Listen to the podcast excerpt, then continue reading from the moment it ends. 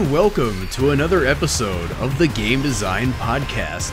Once again, my name is Brad Carney and I'm the founder of Final Boss Entertainment, who recently developed Wrack. We're also working on a new Wrack game, but can't really go into details on that right now, but hopefully we can talk about that sometime soon. So, today we're talking about arena shooters. I think when most people hear the term, they think of games like Quake 3 and Unreal Tournament and other games that destroyed my high school and college career. Basically, they're player versus player first person shooters that don't have the players choose any sort of pre match perks or weapons or characters, at least characters that are anything more than a skin. Instead, you get your weapons and power ups and armor by exploring and mastering the level you're playing on. And these games used to be incredibly popular. When the internet first started to come into its own, games like the original Quake and the first Unreal Tournament were hugely successful. On top of being played by thousands, if not millions of people, modding also kept the scene fresh and fun. One of the earliest mods for Quake added Capture the Flag, along with a grappling hook, Yes, a grappling hook. You could zip all around the maps like you were Batman. It was a blast. However, the popularity of the genre did not continue. The rise of games like Call of Duty that have people pick loadouts prior to the battle have largely replaced arena shooters, and one of the things we'll be talking about later in the episode is why that is. That's a tease, folks. Stick around. Now, though, we're seeing a bit of a resurgence of these games. Toxikk has enjoyed some early success, and other arenas like Wrecked, or is it hashtag Wrecked? I don't know, we'll find out soon, uh, are in development. And there's even a new Unreal tournament being made. But is this merely an appeal to nostalgia, or are arena shooters fundamentally sound enough from a game design perspective to enjoy some degree of success? First off, I do think arena shooters have a lot going for them. For starters, these games are fundamentally fair. We talked in episode 5 of the podcast about the role of fairness in games, and basically talked about how for a hardcore competitive game, which by the way, an arena shooter is, fairness is very important. While doing research for this episode, a, miracle, I know, I came across an article by somebody going by Exterminat, where he makes the point that everyone basically comes into the arena fresh. There are no pregame perks or weapons or pre leveled up characters to worry about. You're both dropped into the arena with the same attributes and the same chance of gathering resources as everybody else. Aside from perhaps that initial spawn, it's completely fair. If you are the better player, you will more often than not win.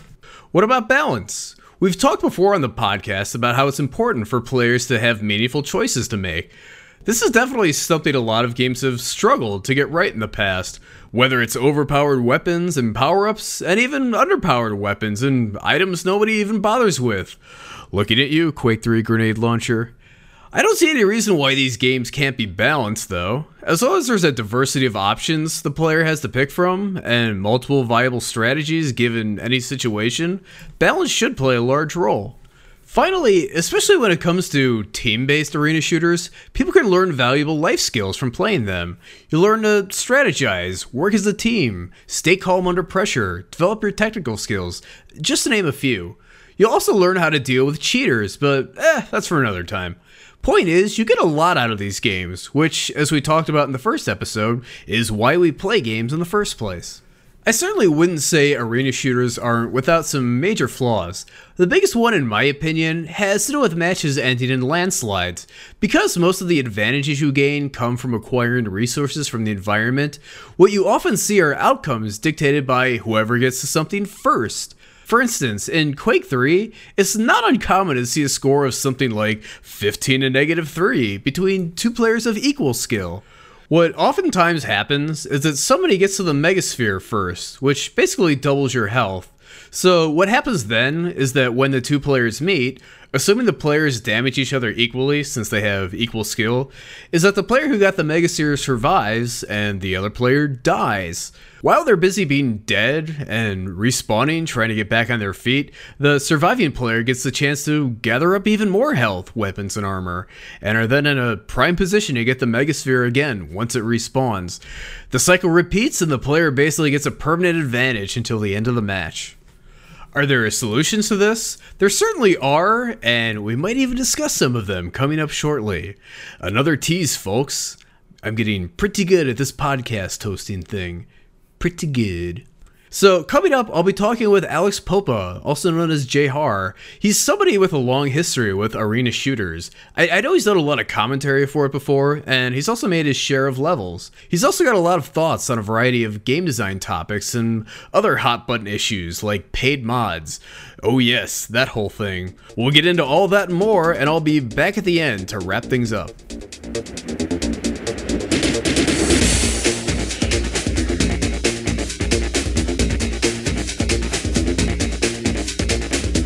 So, like, why don't you tell us a little bit about about who you are and like kind of kind of like your bio, uh, you know, kind of like what which what your history is with uh, arena shooters, which is kind of the, the, main topic we're going to be. Talking about. Oh, geez, let me let me consult my LinkedIn for that.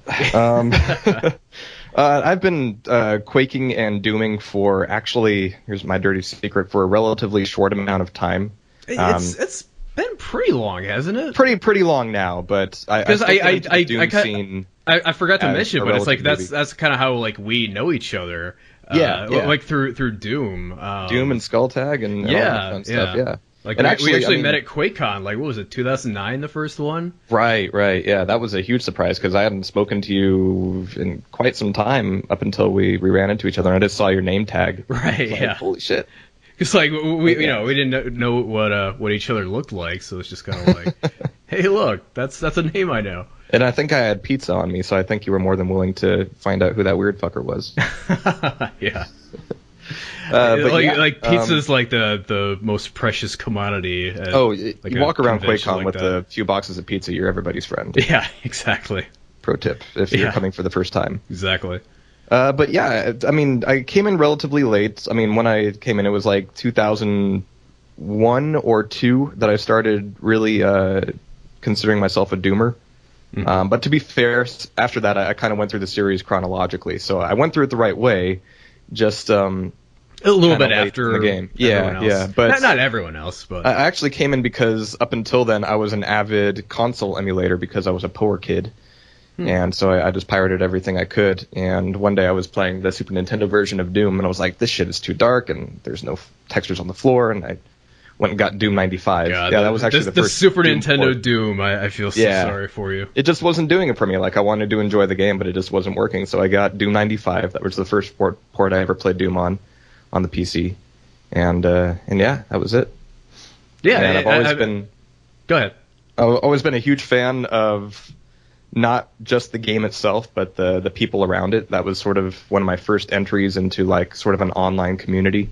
Um, I had played, you know, X-wing versus Tie Fighter and Jedi Knight and things like that before, but um, Doom really just had that thriving uh, custom content community, and it was just so easy to get in and get involved and start fucking around and doing your own stuff. Yeah, the same thing applied to, the Quake and Quake Three and Doom Three subsequently over the years. Yeah, I mean, just the, the whole like community aspect, like the whole modding aspect, is is one of the things that really made like arena shooters. I guess you kind of put Doom in that category too, like definitely the the multiplayer oh, side of it. Uh, it just really made those games like thrive and just be like just absolutely huge, like in terms of like the general gaming culture. You know, like back in the late '90s and early 2000s. I think to a certain extent they were a very large part of gaming culture. That you know, the modding didn't just contribute to the success of the games; it contributed to the industry as a whole. Just because so many people who were level designers and modders, uh, that was their first step into getting into game development, and now all of the big wigs and all of the AAA's they all came from that background.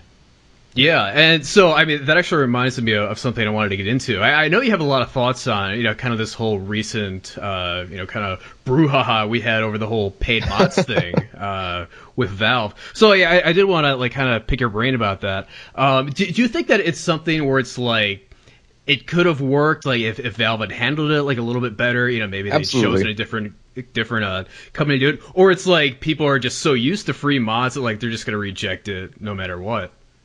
I think um, there's a good way to do it. Unfortunately, I don't think um, it's really in the capability of Valve right now. The, the main thing that needs to be addressed before any of this stuff is going to work is uh, IP law and how we handle rights management online, and that's still, you know, a, shitty proposition at best. Right. Um, as long as the DMCA is like the go-to tool for managing uh, IP conflicts, then a lot of the problems that Steam or Valve wants to deal with just aren't going to go away. Yeah, yeah, I, I know one of the things that you mentioned is like one of the big things about like the whole modding scene. It's kind of like taking content from like other mods and like Oh, sticking it in steal your own. everything. Yeah, it's kind of like like a remix or something. And, like you made the point. It's like that works like if everything's free, but like once money gets involved, like that's you just get into such a legal nightmare. I think it's just intrinsically impossible to manage because I was looking at a screenshot of a new Doom 3 or uh, Quake 3 level the other day, and I recognized the floor texture as being like the tile floor from uh, from Blood.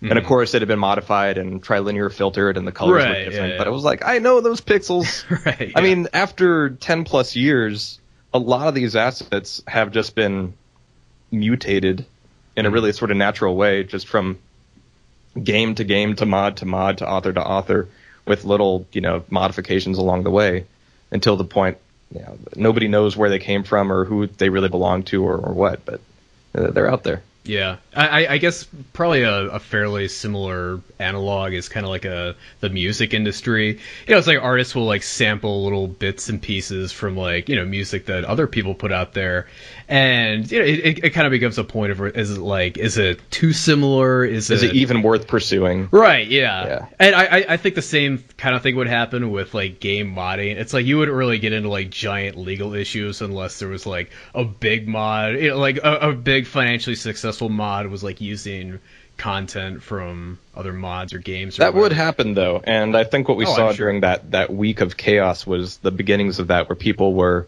uh, taking mods off of Nexus and then putting up on the workshop and claiming them as their own, Hmm. and without any mechanisms to uh, a kind of gatekeep that, or b you know have some sort of due process if somebody makes a claim that hey this actually belongs to me, Right. then there was just no way that was ever going to work. Yeah.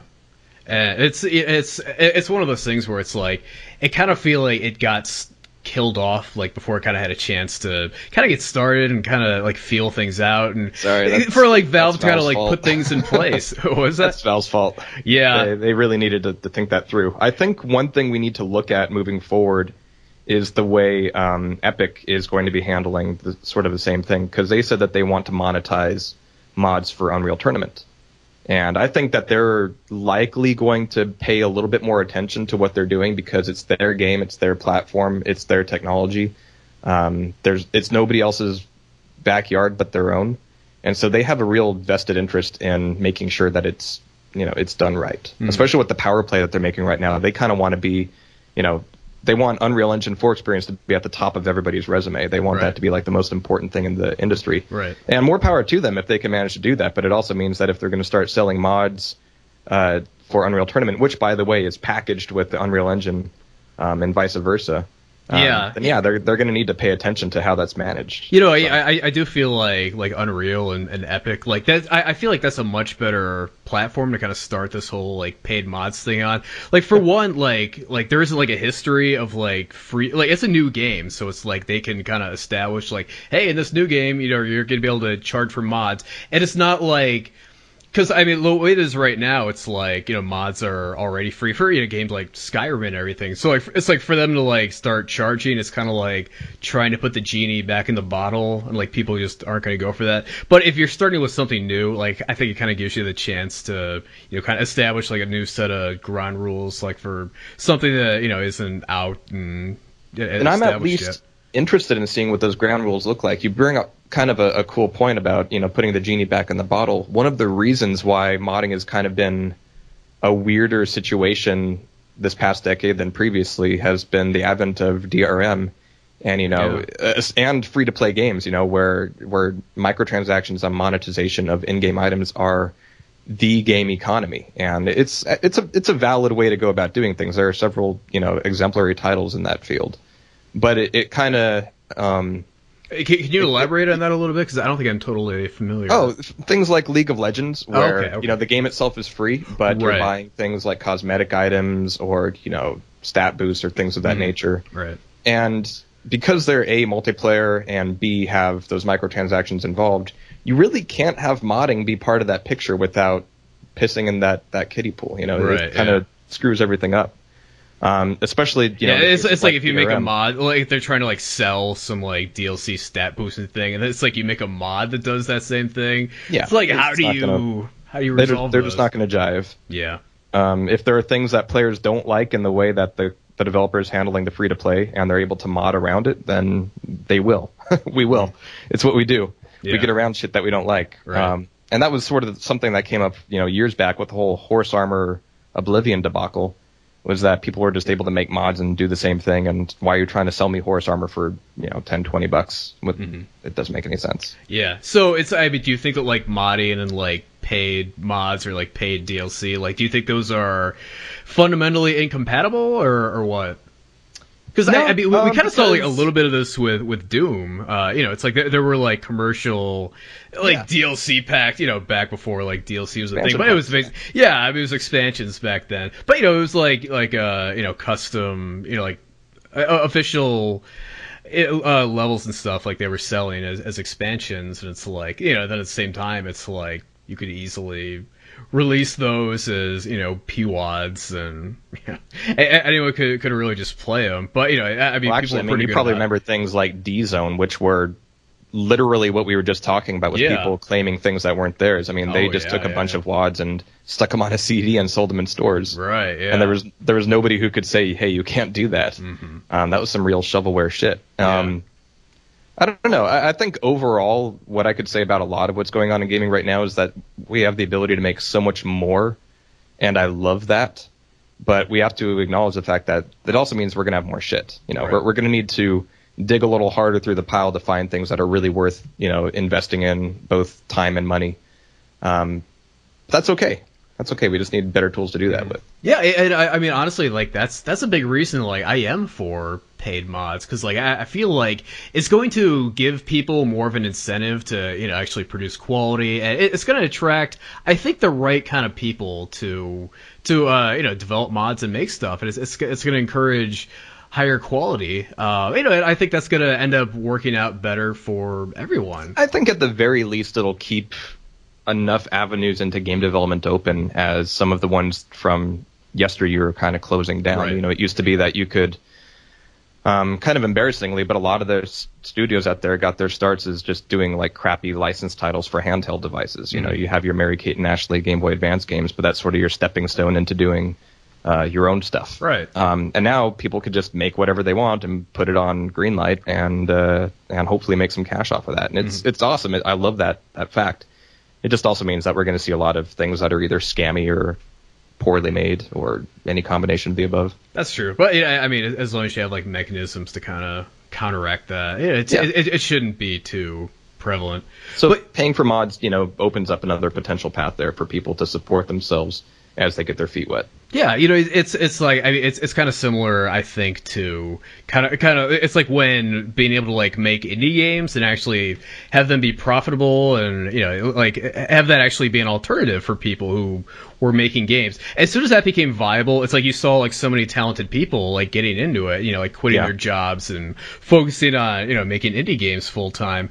And we just ended up with like so many more like great high quality creative games. Uh, you know, I, I feel like to to some extent that same kind of thing could happen with modding. Um, so you know, it's I, I just think it it would be a shame if you know like the the ability to actually profit off of the hard work uh, you know you're you're doing uh, you know to entertain people and, and give them high quality content if that avenue got shut down for them I, I just feel like that I, I just feel like everyone loses um, I don't think that avenue is ever going to be shut down. Um, the avenue I was actually scared of, of losing was for young people to get some visibility in their work, even if that work isn't very good at all. You know, the sort of things nobody would pay for.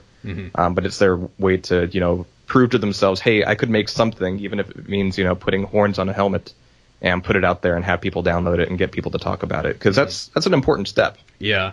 I, Like, God, I, I, I think back to like some of my earliest mods, like stuff Yeah. I did. It's I, I think what, like the first like big thing I put out was like this Doom 2 mod called Hard Doom. It was just like basically like I just took like the first ten levels and like just added more monsters to them. It's just like the most Just- amateur garbage. But you learn a lot that way. It's, it's less about the product and more about how you got there. You had to open up the tools. You had to figure out were you using like Dehacked or something? Was was it that long ago? Uh, I, I, like DEU, I think. Oh god, Okay. this is Yeah, you had you had to get into the WADs. You had to figure out which lumps to edit. you had to figure yeah, out what to add where.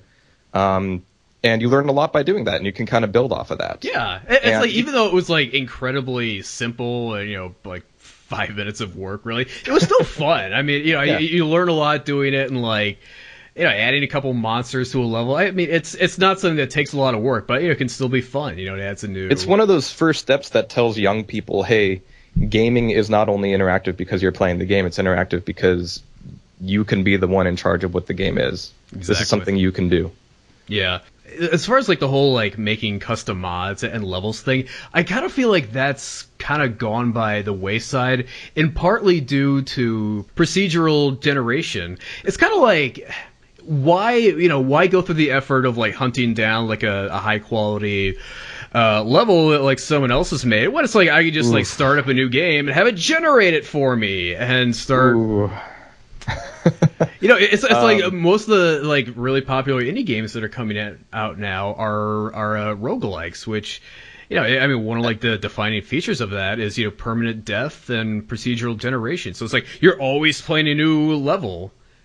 I, I have a few. You never have to play the same thing there. twice. Um, I, I think you know you've correctly noted the rise of procedural generation um, because we have the technology to uh, make you know more than just hallways and, and rooms now. We can make whole worlds. I'm really looking forward to like No Man's Sky and stuff like that, where presumably everything is presu- uh, procedurally generated. Um, on the flip side, I think we're also seeing more of that because the technology to handcraft things has kind of fallen behind a little bit. It's a lot harder, and you as a doomer, um, and making your own level designer for for Wrack, you know that you know uh, level designing has gotten much more complicated than it has in, in the past. Yeah. It takes a lot more to get to that base level of hey, I made a square room, and now I'm walking around in it, which in Doom is like five clicks. Um, in any other engine, especially modern engines, it's a lot more complicated. And procedural generation kind of takes some of the, the pain out of that a little bit. It takes some of the well, we want to make these really big, enormous, explorative worlds, but man, we, we don't want to be making five billion vertices. Right. Uh, and so it addresses that problem a little bit. And in that respect, I think it's a little bit of a crutch. so it, it's a lot easier to make content, kind of. Procedurally, Because yeah. I, I mean, it's like you literally just like start a new game and boom, there it is. Whereas like any kind of like crap, like I mean, like like you're talking about, it's like even like making just a cube like is is difficult. yeah, and I, I just use that as like a baseline, you Right, know, right. hello world sort of thing. Right. Um, But it, it's like even like for like the user to like play a new level, they still have to like pop open Steam Workshop. They still gotta like look around for something that looks good, click on that, download it, you know, subscribe to it, whatever. you make it open the so game hard, back it's a lot easier than it used to be, man. It like, is. It used to No, be going to like, like, that's- FileFront or Game Banana or something and That's getting what's crazy. and- Like it is so much easier than it used to be, and yet people are so much less interested than they used to be. Like, like that's, I, I mean, it's it's like taking a gun to a knife fight. I, I mean, it's, you know, I, I mean, the procedurally generated stuff. It's so easy. It's so new all the time. It's it's so like, I mean, you know, if you're doing the algorithms right, it's it's like quality every time.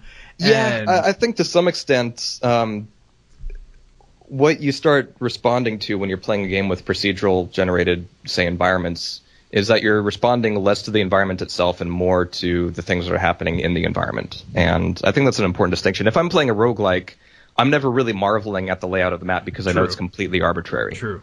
Um, I'm more focused on the entities in the map.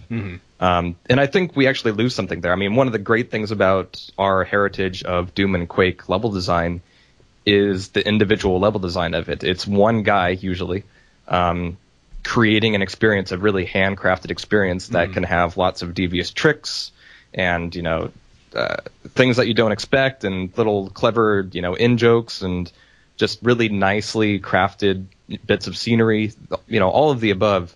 And that's something that you really lose when it's, you know, procedurally generated.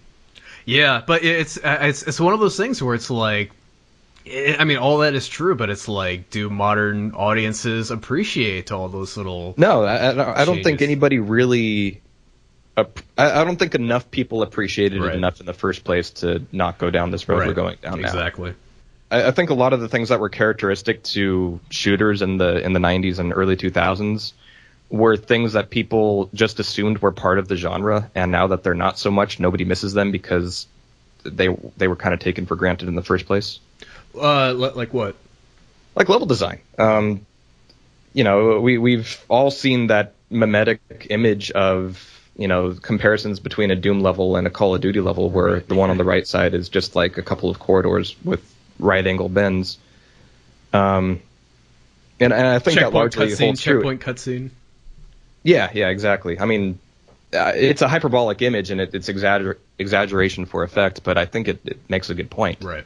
Um, looking at the maps for something like Bioshock Infinite, it's a very spatially simple game. Right. Um, and that just doesn't do it for me. I, I, like levels that loop back in on themselves and force me to explore and force me to think about the level in a three dimensional way.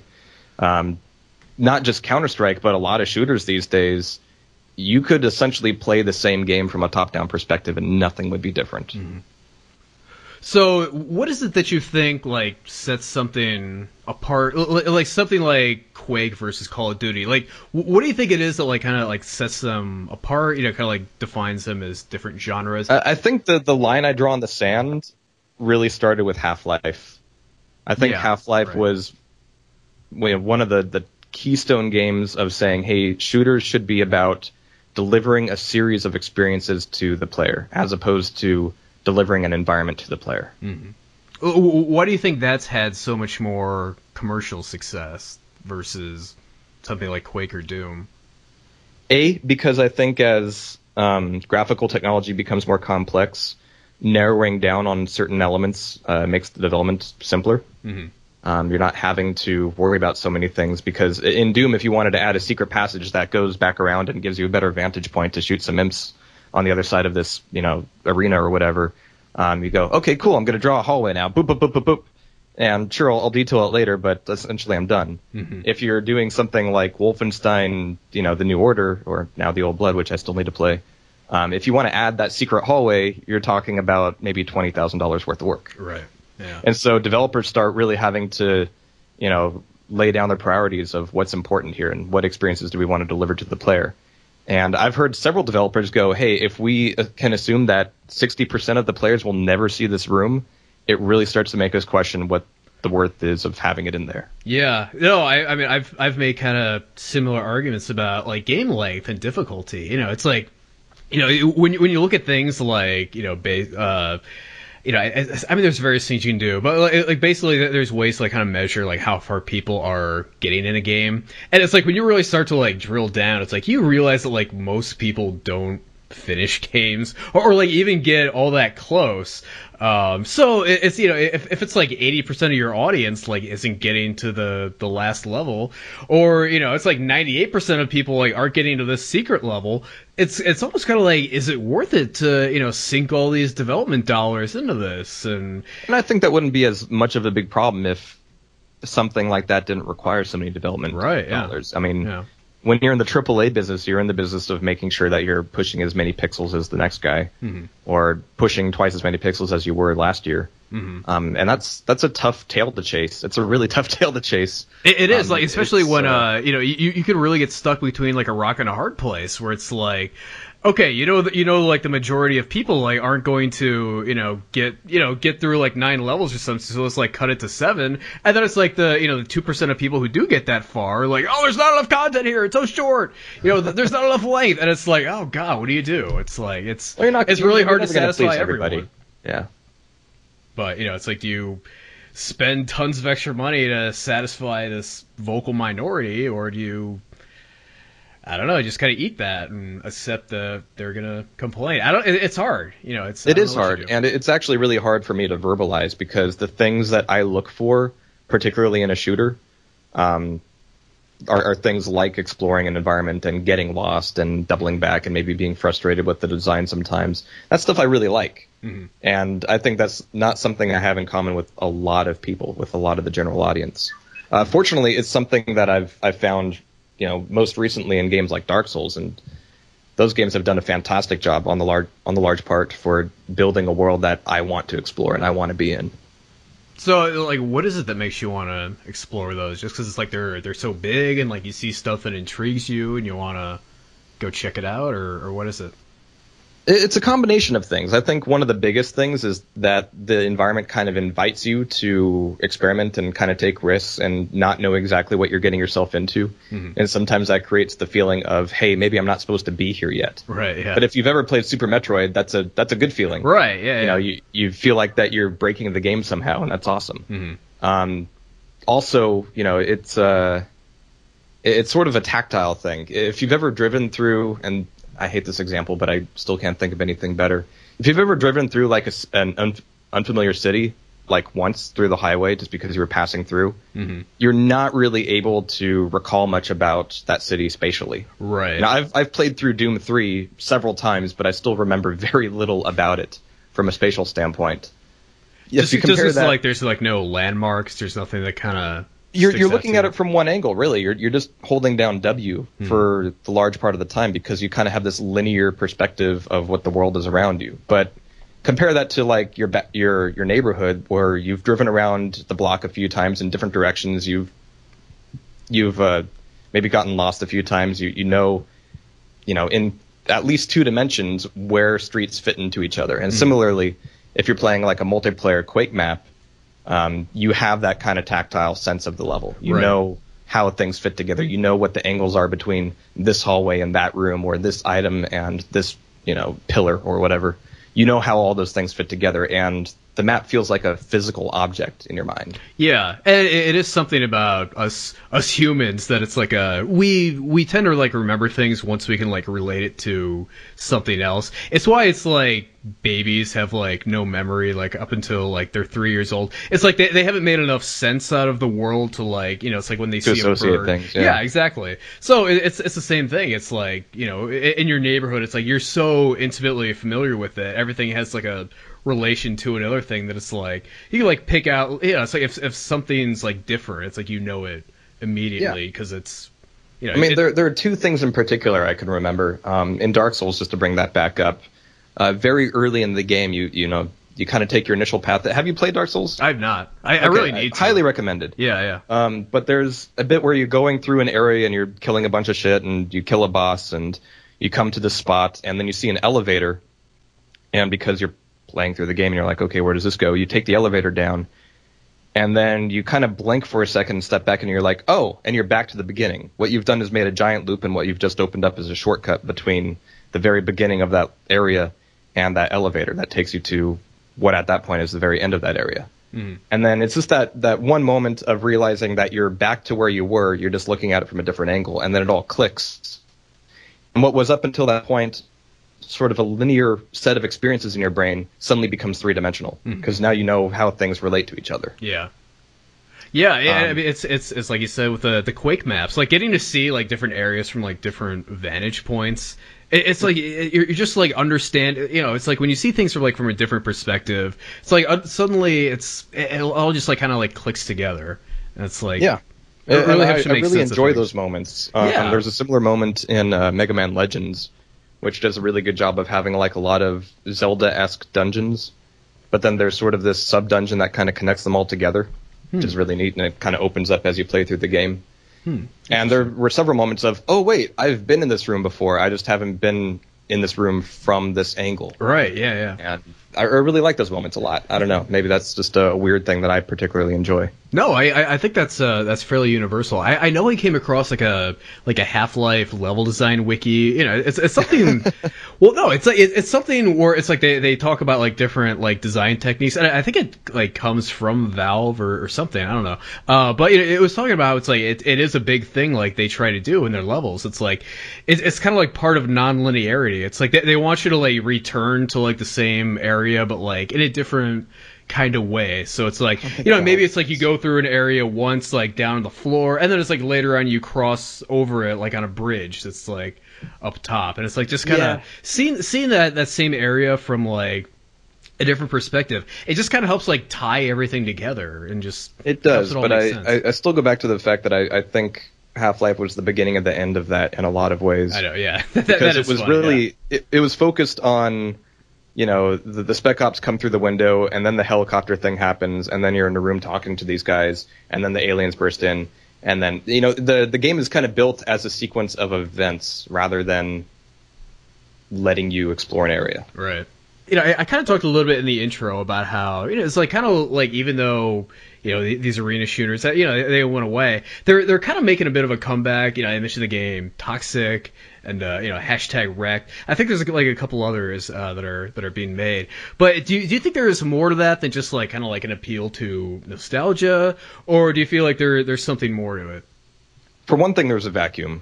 Um, Quake Live exists, but a lot of people are kind of disillusioned with it, uh, largely due to the fact that it's not really being supported in a lot of uh, conventions or tournaments or LANs anymore. And, and were uh, people upset that it was uh, like being put on Steam and like they changed it and they didn't like? No, no. I think if anything, people would have been upset that it didn't show up on Steam a lot earlier. Hmm, okay. Um, Quake Live has kind of had a, a, a weird history. It was never really meant to be this thing that it, is, and this thing that a lot of people expected it to be. Right. But it, it kind of had to fill that role because nothing else was going to do it after Quake 4 kind of sunk. Mm-hmm. Um, Quake Live there was there to you know take up the banner, and for a while it was like, oh, this makes perfect sense. It's opening the doors to Quake 3, the game that we all actually really like, to a bunch of people who have never played it before. Mm-hmm. Um, and what eight years later. uh, things are, you know, people are, are, looking for something new now, mm-hmm. and it just isn't coming quickly enough. Right. Um, so I think there's a real vacuum. There's a real need from this audience to, um, you know, provide something, which is where Reflex is trying to fit in a lot of things like that. The other side of that is that it it's so much easier to make these games now than it ever was before. We have Unity now, we have Unreal Engine now. Mm-hmm. Um, games like Wickland and Wrack and a few other things that you mentioned uh, they're a lot easier to put together now than they were. So yeah, we're we're seeing sort of an explosion there. Yeah, yeah, and like I mean the the fact that there's like a vacuum there. Do you think it's like the the old Quake Three players who are wanting this, or is this like a new generation of people who want this kind of game? I don't think it's quite fair to say that there's a new generation just yet. Okay. I think the biggest question mark is how to take these things that we all really enjoy and make it fit the context of games that have hats and microtransactions and leveling up. That doesn't mean anything. Mm-hmm. I, I, don't mean to sound so disdainful, but the, the fact no, no, is that the, the, gaming landscape now is so different than right. than what we're used to. We're used to you know kind of getting in and being really bad for a while and just eating that and having other people kind of teach you and coach you and and go along. And sometimes you're losing a lot, and that's okay. Now I, I don't I don't think that happens quite so much. Yeah, you know, it's it's. I mean, we, we've kind of had we, we've kind of gone through like similar things in the the whole FGC, the fighting game community, but it's like.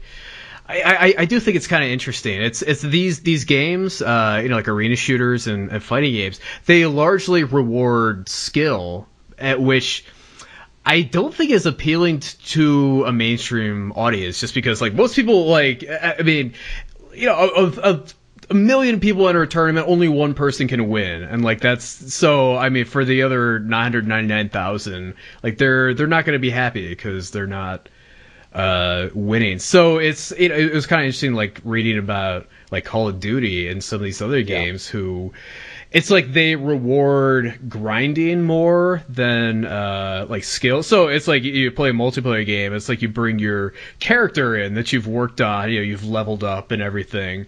So it's it's not nec- it's not like an entirely skill based competition. It's more like okay, well I put I more the time. The biggest in. one to look at there right now is something like League of Legends or Dota 2. Um, and uh, Thorin, I don't know if you're too familiar with him, but he's like an old school, you know, like CPL uh, admin. He's been kind of a, a, pundit and a commentator on these things for a long time, and he moved into the MOBAs, and I never did. Hmm. Uh, but he's showing a lot of frustration these days that uh, the teams that are winning aren't winning consistently enough to really prove that this is a game where the good players are actually the good players. Hmm. Um, where you know you have crazy upsets that happen all the time, and at some point they stop being crazy upsets and they start being indicative of well maybe this game is a little bit too random. Right. Maybe this isn't like actually a sport. right. Yeah.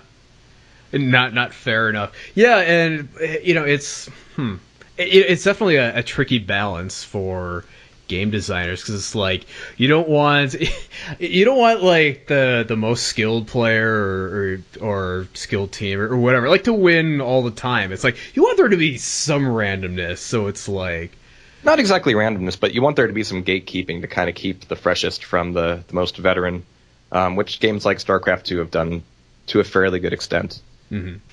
But um, it's it's it's like I mean it's like in basketball. It's like if LeBron James team like won the title every year. It's like I, I think people would get fed up with that pretty quickly. And it's like, you know, if, if Justin Wong won Marvel 3 every year at Evolution, Well, people does, would get, no, almost. he doesn't. He doesn't. he did in Marvel 2, and people hated that. Uh, but he hasn't in Marvel 3 yet, so fingers crossed. I don't know. I, I, I Um, think, yeah, that. Hmm. You know, it's. I- I, mean, I- I you you you, you, want like the best players, I think, to have the greatest chance of winning, but you don't want. uh, You know, at, at the same time, you don't want them to win like 100 percent of the time.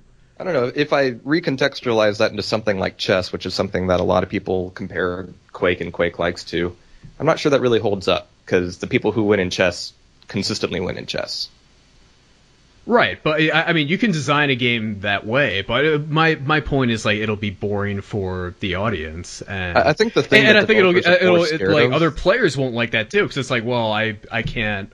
This guy just always wins. Like I I have no chance. I'm not as good. as He's just more talented. He's smarter.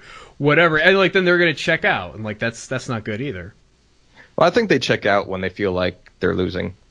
Um, not even necessarily against your Justin Wongs, but just against other people in their circle Mhm. or just other people online. Right. And that's something I think games like Counter Strike and Call of Duty and League of Legends and Dota 2 uh, kind of minimize by putting you on a team of 5 Mhm. And um, if you're losing, it's not 100% your fault. Right. Um, and if you're winning, that might not even be your responsibility. You might just be getting carried. And actually, this kind of surprised me back when MOBA started. In Counter Strike or even Quake, if if somebody is referred to as someone who's carrying the team, it's a little bit of an insult to the rest of the team. It's like you guys only won because you had this one player. Right. And the carry in a League of Legends team is usually like a standard thing. It's something that people expect. Mhm. They want there to be that one guy who's going to be there to carry the rest of the team. Mhm. And I'm like, that's not the way that that shouldn't be encouraged. For one thing, that's not a good thing at all. That where I'm from, that's a derogatory statement. Right. Right. Um, but I think that that's a major factor in the public play of a lot of these games Mm-hmm. is that uh, the feelings of loss are minimized because you're on a team of five other people right. and the responsibility for you to push the game into a winning state isn't really on one person. Yeah, and I, I mean that. Hmm. Uh, and uh, a third thing there, especially in the case of Counter Strike, hey, I just hopped into Dust 2, which I've never played before. I've never played this game before, but if I'm not a complete pants on head retarded person, I could just follow my team and go where they go and kind of be led by the nose and do okay. Mm-hmm. Yeah, I, I, I, I, I can see how that's definitely more appealing to a wider audience. And the other thing about that is like because like it, it is more appealing and it gets more people into it. It's also going to be a much more alive game. You know, or, or it's like if if another game, it's like if it's if, it's all about individual play and like anyone who's not like the best like just like quits well then like the player base is gonna dwindle and then like no one's gonna have anyone else to play And with with. free to play games, the player base is the biggest factor. It- It's most important thing. People play free to play games because other people are playing them. Because you can download it, there's people on the servers. It's easy to find a match. That's which is why I'm I'm so surprised that Toxikk is having as much success as it is. I mean that's that's like a it's like a twenty dollar uh, arena shooter. That's like an early access. about pandering to an audience, yeah. Yeah. that, I mean, that trailer was like straight up like it's unreal for 2015. So Yeah. no, I don't know. I know there's free to there's play. No, free to play. There's a there's a large audience of Unreal players who will just come out of the woodwork for stuff like that. Yeah. Um, Well, I don't you know, know, as many people, and this is where my perspective kind of gets me in trouble because I don't know a lot of people who aren't into shooters, so I'm I'm not able to speak to, you know, how many people are playing this that have never played shooters before, how many people are coming into this as a newbie, um, and that's what really what we want. I mean, Mm-hmm. Right. in, in Quake, it's sort of a contentious issue because we all knew each other. I mean, it's it's a small enough community at Pretty this point. much, yeah. It's not tiny, but it's small enough that you can get around and, and know pretty much everybody Mm-hmm. within a fairly short amount of time. Right. Um, and, and we like each other, and we don't always respond to new players in the best light. That that that can be a problem, but Yeah. I, I I can understand. Um, Now, thankfully, there are a lot of younger players, or a few younger players, who kind of take that attitude and kind of run with it. You know, they see that that competitive part of the game, and they just go, "All right, cool, this is what I want," and they just dive into it head first. Mm. Um, but not everybody is like that. Right. Yeah, so it's I, I mean I, I guess like you're if if that's kind of like the mentality of the community, it's going to attract like a certain kind of person, and then it's like everyone else. I don't know, probably going to get turned off a little bit, which is fine. I mean, it all it all kind of depends on like what you know the community as a whole is is after. Yeah. Yeah. So if you if you if you only want like really hyper competitive people, you know, to to play against, I mean. Well, other things help too. Um, this is what I kind of call the carrot on the stick, but every like major game right now has some sort of either leveling or uh, drop mechanic where you're getting some non-game important item, you know, a, a weapon skin or a character skin or something of that nature just for playing it. So even if you lose, your experience bar is going up a little bit and ding, yay, you got something new. Congrats, pat on the head, you know, Yeah. take your cookie. Some kind of like sense of progression even if it's completely pointless or unwarranted or all the above. Mhm. Um, and I, I'm making a shooter right now, uh, slowly, and right now I'm wondering, can I get away with not having a progression system? right. C- can I even do that these days? Is that even an option open to me? Can I make something like a Quake mod that where you just play it hmm and you just keep playing it? But progression systems keep people playing. Um, you, you see that really overtly and worn on the sleeve of games that have uh, rewards for logging in each day. Huh. Like There's what game has something like that? Oh, lots. Um, a lot of MMOs, uh, Firefall, Warframe, Servarium. I think League has it as well. Um, where just by logging in for consecutive days, you're rewarded for that Wow. because they're free to play games. You know, the audience is their product. They're trying. Yeah, exactly. Yeah. They're, like they're they're really trying to you know kind of create that connection that something to kind of keep you coming back over and over. And Counter Strike Global Offensive wasn't.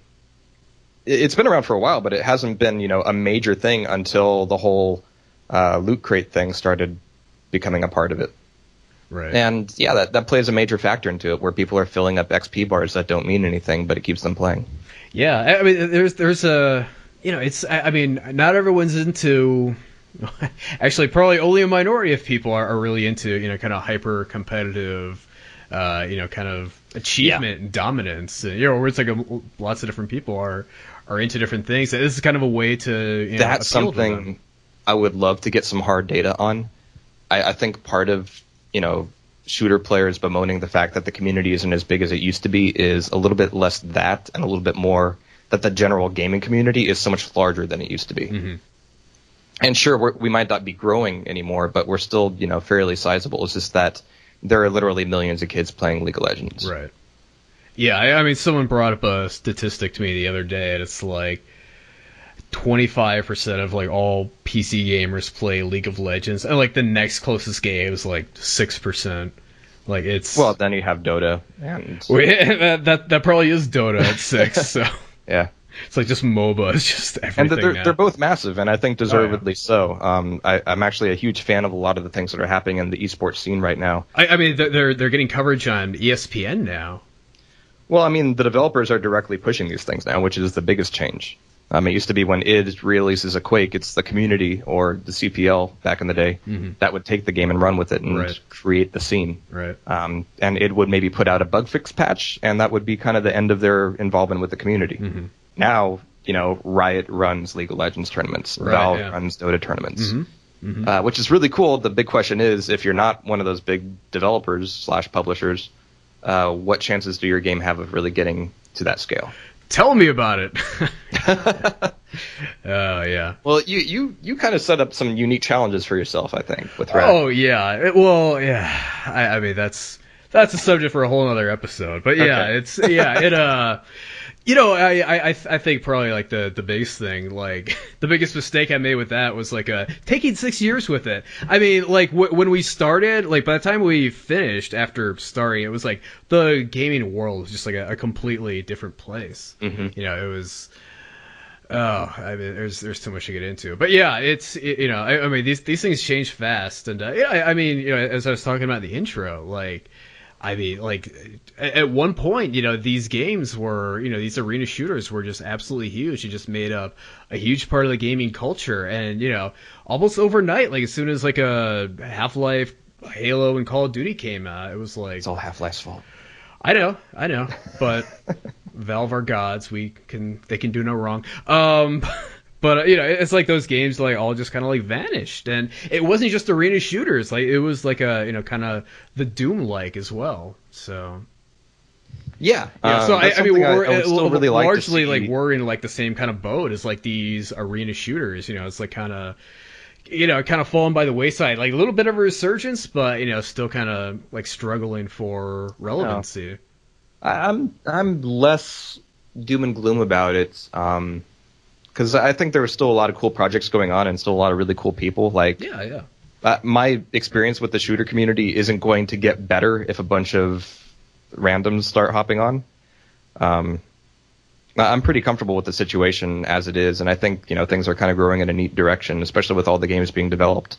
There's lots of things for me to cover, lots of things for me to kind of try out and be excited for.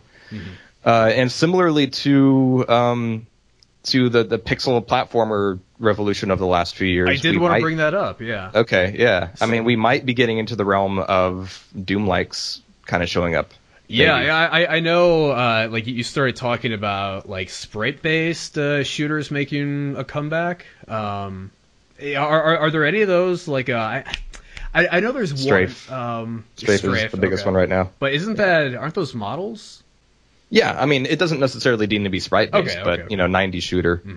Um, and actually, low poly, you know, model based games are are a huge plus for me. I think that's a fucking great path to go to go down there. Yeah. Uh, just because it, it doesn't take as long We to should have done a crazy ad like them. Yeah, I mean that that advertisement was just brilliant, um, and it really drew me in. Finding out that the levels were going back to a previous point, procedurally generated, was a little bit of a letdown. Yeah. But I'm wondering if they're not backpedaling on that a little bit. Let me play. No, you'll just die. It was That fantastic. was. It was. It was just so good. Yeah. It just nailed things on the head. Oh yeah, Um, and, like just reading about like everything they did to you know kind of make it. You know, it- it's like they they shot it on like uh you know like like one of those like old handheld cameras. And, Yeah. Like they like put it on like an actual VHS and like ran Real it through. Tromaville stuff. Yeah. So I mean they they really tried to recreate the authentic I- I don't 90s wanna- look. To diminish my position by just pining for the fjords of the 90s. Um, I think there's a lot of value in having shooters out there that are, you know, maybe a little bit more lo-fi, but they're more flexible and they, you know, can be developed faster. People can make content for them faster. Um, we can iterate on different ideas faster. Yeah. That's. Um, I think there's a lot of potential there. Yeah, I, I mean, what you were talking about, how you know, back to the, you know, the when you were giving the example of the old blood, how it's like, oh, you know, I could put this hallway in here, but it'll take another twenty thousand dollars of Can't development dollars to do it. Yeah, That's whereas, whereas, yeah, whereas like you can with like a you know a more lo-fi uh, shooter, but I, I think we kind of have like the exact kind of thing. Uh, Again, I can't speak English. It's a it's a challenge for me. Uh, you know, it's all like you kind of have like the same kind of thing with like indie games now, where it's like because like it's you know the art is you know it's pixel art, it's you know it's simple, it's lo-fi.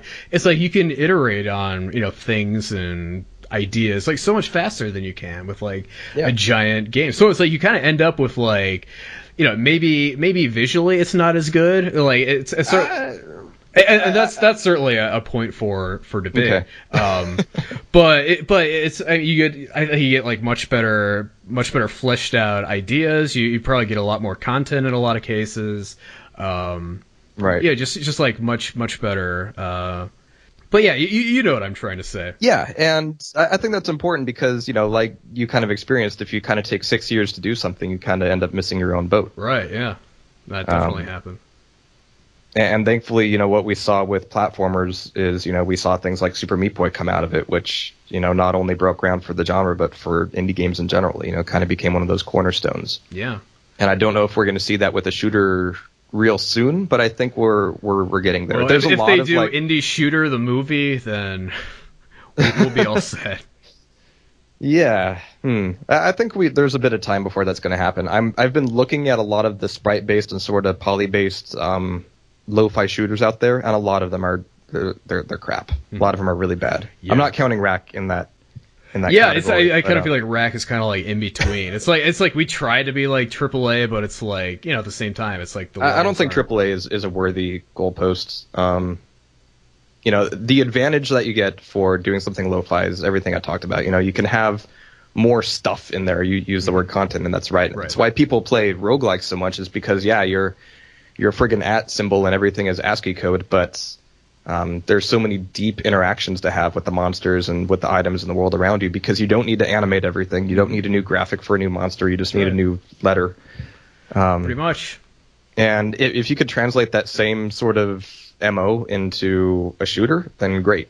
So for a lot of them out there right now are really stroking Stay that tuned. 90s yeah, they're really stroking that '90s nostalgia bone pretty hard, and I, I, I love quote unquote retro graphics, but I don't love them because they're retro. I think that they can look cool on their own terms, and I think that they can be iterated on faster. You know, I, I mean, that's there's value there. I, I- I think you and I have like the exact same stance on this. You know, it's like a game like um, yeah, it's like a game like Shovel Knight will come out and like everyone goes nuts over it. You know, b- like because it's like so retro, or it's like I kind of th- feel like if if all they, the people wearing Nintendo controller belt buckles, yeah, Yeah. fuck off. Yeah, exactly. Yeah, yeah. But it's like I, I don't appreciate like that, be, like only because like oh it's it's like the it's like the NES graphics. It's like my childhood. I remember being a kid. That was a happy time. Yeah, you know. It's like no. It's like I like it because it looks really good. Like it's extremely well done. And It, can be aesthetically pleasing on its own terms. exactly yeah. I, I was noting today. I, I don't know if I've really formulated this thought just yet, so maybe you can help me out. But I'll try. I was playing Axiom Verge, which, like Shovel Knight, um, is really, you know, being very NES-ish. It's being explicitly Metroid-ish in particular. Uh, but I noticed that the things that it brought over from the NES were, you know, the resolution and the color count. You know, problems on the NES were things like, you know, sprites could only get so big and you could only have eight on a certain row at a time or you would have to flicker between them Right. and you couldn't display sprites until you moved in your entire background. And there were a lot of really inflexible things about the NES. Hmm. Nobody's nostalgic about that, Right. Yeah. Yeah. but everybody's okay with the pixels and the colors. Yeah, I, I- I think it's because like people like when they think of like the NES, they don't think about like sprite flickery. You know, it's like it's it's like that kind of like little nuanced details like those get forgotten. And like plus like I mean, I, I most games I think that did a good job. Like probably worked around those limitations. So, like you didn't really Worked with them, like the them. best art, and this applies to Doom as well. The best art really works with the limitations of the technology. Right, right. That's why we still have like, uh, you know, 16-bit demo scene people out there, and Commodore 64 game developers, and Doom uh, level designers, and all those guys. Yeah, It's because we like working within these constraints. And I, I think like good developers will institute those constraints, like even like artificially, like just because like it it kind of forces uh, more creativity and everything. Well, the, the constraints that developers are working on now, or working with now, I think are largely of their own making. They've decided this is what a AAA game needs to look like, and if it means that you know uh, things are a little bit more inflexible, then oh well. Um, in Doom 3, I spent a good hour uh, smacking around the uh, the traffic cone at the beginning of the first level. And I have a point here, trust me. I spent a good hour just whacking that around because it was just so much fun just to hear it and feel it. And, you know, it was one of my first times really playing with physics in that context. In Rage, because of the mega textures, the, the traffic cones are part of the ground. oh god. Uh, they're part of the same geometry. They're not even a distinct model. They're just a lump on the ground. A really nice looking lump, but um, a non-interactive one. Right. And so I think a lot of the, the gives and takes that AAA's are, are giving themselves, they're doing so knowing this is what we kind of have to give up. Right. So it's less hardware constraints and more, well, does anybody care about beating up a, uh, a traffic cone? I do. That's oh that's the trade off. So Yeah. yeah. And actually, there was a, uh, a Func message board thread a few months ago that I thought was interesting from uh, one of the developers of uh, of Wolfenstein: The New Order. Is that due to the IdTech 5 megatexture, it's actually more computationally cheap to render a really complicated scene far away, as opposed to a, hallway right in front of you. Just because the way the texture memory works and the way the, the LOD works at a distance, you can have Wow. you know spaceships and robots fighting each other on the horizon and that's cheaper to do than having a brick wall in front of you. Oh jeez. That's fascinating to me. I mean, it, it's so backwards. Yeah. you would think. So, oh, it, it just just kind of like to really kind of finish your thought on Axiom Verge. So, like you were mentioning uh, that it, like the, the fact that it's like pixel art is like more than just like an appeal to nostalgia. Like it's actually more like a deliberate design choice. So what is it that you think like that kind of like art style like offers? Uh, I can actually bring benefits? this back into Quake, oddly enough. Sure. Um, it, like I mentioned before, it's really trying to look like Metroid. Mm-hmm. And one of the nice things about Metroid um, is that the world was so weird. The game was so weird. None of it made sense. Kind of like Dark Souls, it didn't really explain itself to you. You kind of had to figure it out. And honestly, most of us as kid, kids never really did figure it out. But we felt like that there was something to figure out, so that's why we still remember it so mm-hmm. well. Uh, but the world was weird. It was just really alien. There were a lot of hidden passages that were just, you know, behind the tiles that would usually be walls, but you know, you never knew what could be a hidden passage just because the background's always black and some of them are transparent, some of them aren't, and you can't tell because what's the difference? Right. Uh, but that sort of low fineness kind of lent itself to that oppressive, even Lovecraftian atmosphere. Similarly, in Quake, like one of the really scary things about a lot of the monsters is that they were like made out of four polygons. um, over the years, people have made new versions of like the Quake Zombie or the Quake Ogre or even the Shambler. And it's like they look terrible. Right. It's not they look not that they look terrible. I mean, they're good art. I mean, there have been some really good ones, but I think everybody agrees that it doesn't really capture the same feel mm-hmm. as the original. Right. Because the originals were so ambiguously textured and kind of modelly modeled. Yeah, it's the same with the um, Doom sprites. It's like every yeah. time someone makes like a new Doom imp, I'm like, ah, no, no thanks. So some of it is, you know, interpretive. I mean, you kind of have in your mind's eye what the imp actually, quote unquote, looks like. Exactly. Yeah and somebody imposes their own vision on that, and it kind of ruins things. I mean, especially with the Quake Shambler. Um, every time somebody makes some art, there's always a huge argument. It was like, no, that's not scales, it's fur. No, those aren't eyes, those are nostrils. No, that actually does have fur. Blah blah blah. The Revenant I mean, has pants. it's not blood. exactly. Um, yeah. Everybody has their own sort of mental image of what this thing actually looks like. Right. Um, so we're getting into the realm of lo-fi art being kind of um, evocative or even impressionistic. Yeah, it, it it leaves something to the imagination, you know, and, and, there's something like different about, you know, it's like when your mind has to like kind of fill in the gaps. It, it's definitely a different experience than when it's all kind of explicitly fed to you. Yeah, and I think that's that's a concept that just needs to be divorced from oh, it's retro. Right. Yeah. No, I I completely agree. You know, it's it's kind of like a I think it's kind of similar like to like movies like you know it's like when you watch like a like a TV show or or something like it's generally like I don't know like 30 frames a second so whatever it is but you know it's like you kind of have your your standard TV frame rate but then it's like when you watch a movie you know it's like 20 frames a second or 15 or whatever it is so it's like there's a lot more gaps there uh, just because like it's it's not That's feeding you as many topic, frames. Yeah. yeah, but it's the fact that like you're kind of filling the rest in with your brain. It's I don't know. It's like it's more engaging. It's it's definitely different. Um, and yeah, I, I kind of wonder like if if the fact that your brain is kind of like having to do more to fill in the blanks, so to speak. Um, to be honest, I'm I'm still kind of on the fence with that because my internal story was hey, The Hobbit is coming out at 48 frames a second. Finally, we're moving past this completely arbitrary 24 frames a second debacle. And as a Quaker, you know, more frames is more better. Right. That yeah. Just, it just makes sense. And then you see it and you're like, oh, this isn't really better. Right. And then you start wondering why. And there's been a lot of opinions on, you know, why that is. You know, mm-hmm. part of it is, oh, well, the lighting had to be twice as bright because, you know, the shutter speed and oh well you can actually see all of the uh, the seams on the costumes now so things seem more fake. Huh, because you can actually see everything more clearly. Huh. And i'm not really sure if those things make sense to me just yet. Right. Um i'm not sure if that's a complete story but yeah, yeah it's it's a weird but it's it's definitely not you know more more you know if some is good more is better. Like it's that's definitely does not seem to be always the case. Yeah.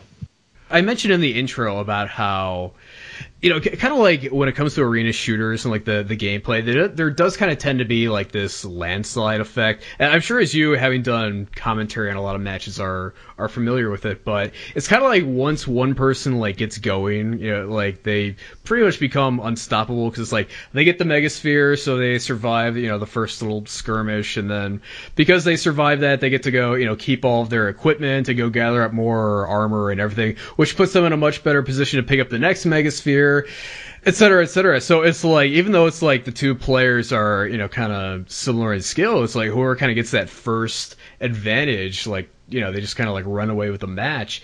And like, do do you feel like there's any way to like overcome that in a in a in an arena shooter, or is like that just, or is like the fact that that uh the advantages come from gathering resources in the environment does that just kind of like naturally mean that like whoever kind of gets stuff first is gonna kind of go on a rampage Fortunately, it's a really well explored topic. It's something that you know a lot of people have noticed, and whenever anybody makes a new game, it's always you know what do we do about spawns? What do we do about Right, you know armor right. balance? What do we do about weapon damage? Um, and I think it's been interesting to watch the changes from Quake World to Quake Two to Quake Three because they have very different approaches Mm-hmm. um, to that question. Uh, so like what, what are some of the approaches that they they take I mean, I, I don't even really think I have a preference on this, but the, there's a huge difference between, say, Quake World and Quake Live. In Quake World, you have tiered armors, so you know, a red armor actually protects you more than a green armor or yellow armor does. Um, and the weapons hurt a lot. If you get hurt with the, if you get hit directly with a rocket um, without any armor, you're dead. If you get hit directly with the rocket when you have a little bit of armor, you're probably still dead. If you get hit directly with the rocket when you have red armor, you could take a couple of those. You know, it's it's a huge curve. Um, where Quake Live is a little bit more linear, um, because you don't have tiered armor and the weapons do a little bit less damage overall. And so the combat readiness of somebody who's stacked to 200, 200 health and armor respectively, uh, is not a huge amount more than the person who isn't. I see. Whereas in Quake World, you know, that dynamic is much more sharply defined. I see And so in Quake World, you know, if you're the player not in control of the items, you're definitely playing a different game. You are playing a vastly different game. You're trying to hide, you're trying to avoid fights, you're trying to take a pot shot where you can, but largely you're just looking for an opening. Mhm. In Quake Live, you're generally picking a lot more fights just because you can walk out of there alive or you can do a little bit of damage and then go recover pretty quickly. Mhm. Um, and so the dynamics of is this fight worth taking is you know is a huge difference between them, Hmm. and it's something that I think Wickland really brought up nicely. I don't know if you've played much of that yet. I I have not Not a lot of people have, but I, I've, I've I'm trying to champion. I hear good things about I think it. It's worth playing.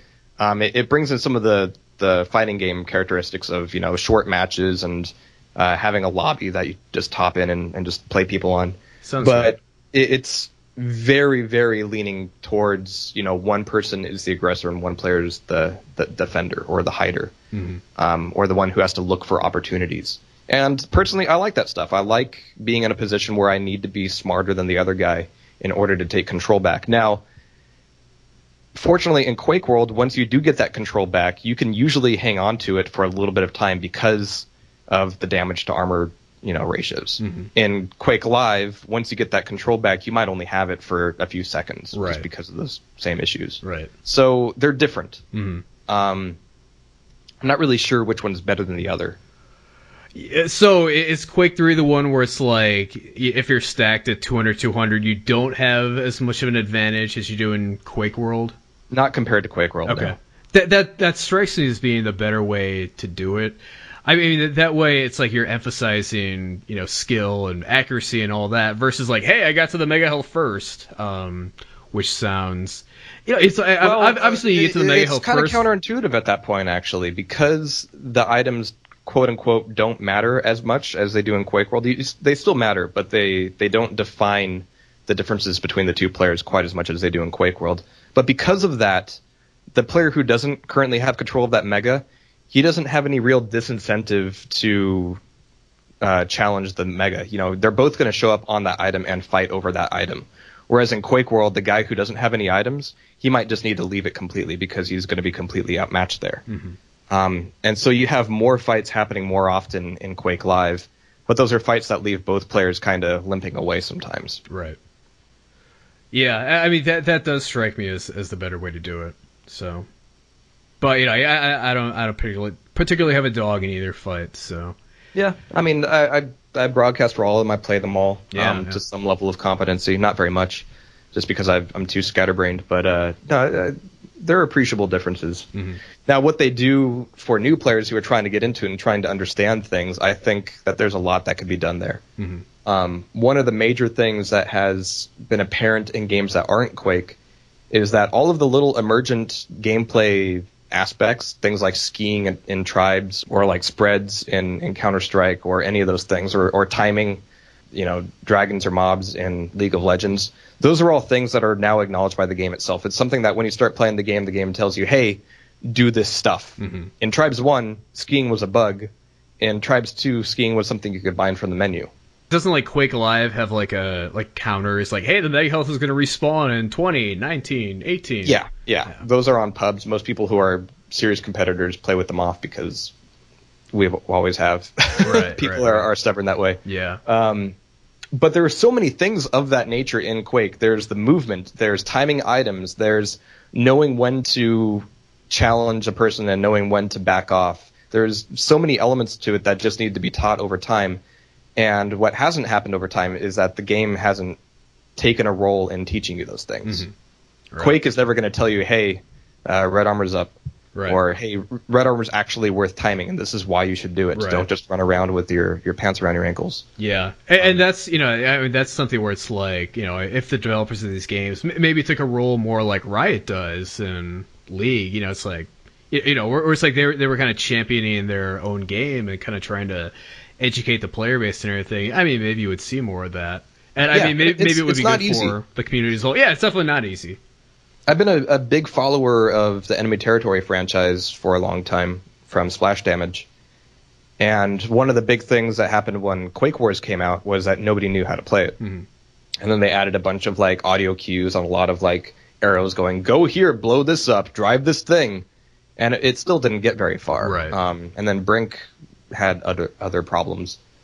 And now in uh, in Dirty Bomb, the latest iteration, which I'm crossing my fingers heavily for, uh, it's very explicit. Like, go here, do this. Mm. If you're a medic, revive your friggin' teammates. Like, their intro video is awesomely hilarious because it's like the the tone is very aware of the problems that they've had before with just people ignoring how the game is supposed to be played. Right. Uh, and now they're including a Counter Strike mode because presumably they don't think people are getting it. Yeah, yeah. But yeah, it's definitely a tricky thing. You know, it's like we, we kind of talked in the the conveyance episode of this podcast how it's like, you know, if you try to like print stuff on the screen and like yell stuff at people, it's like they just kind of feel like condescended to, and like their yeah. their hands are being held, and like they they just don't like that. So it's definitely a tricky thing to like kind of communicate, you know, various, you know, kind of teach people how to play the game uh, without, you know, seeming like you're talking down your audience or anything like that. It's tough. It is. Uh, but I think when it comes to shooters, the core thing is when I shoot the guy in the face with the shotgun, it should feel good. Yeah, that should be my reward. That's right. If I could yeah. do that, that should be awesome.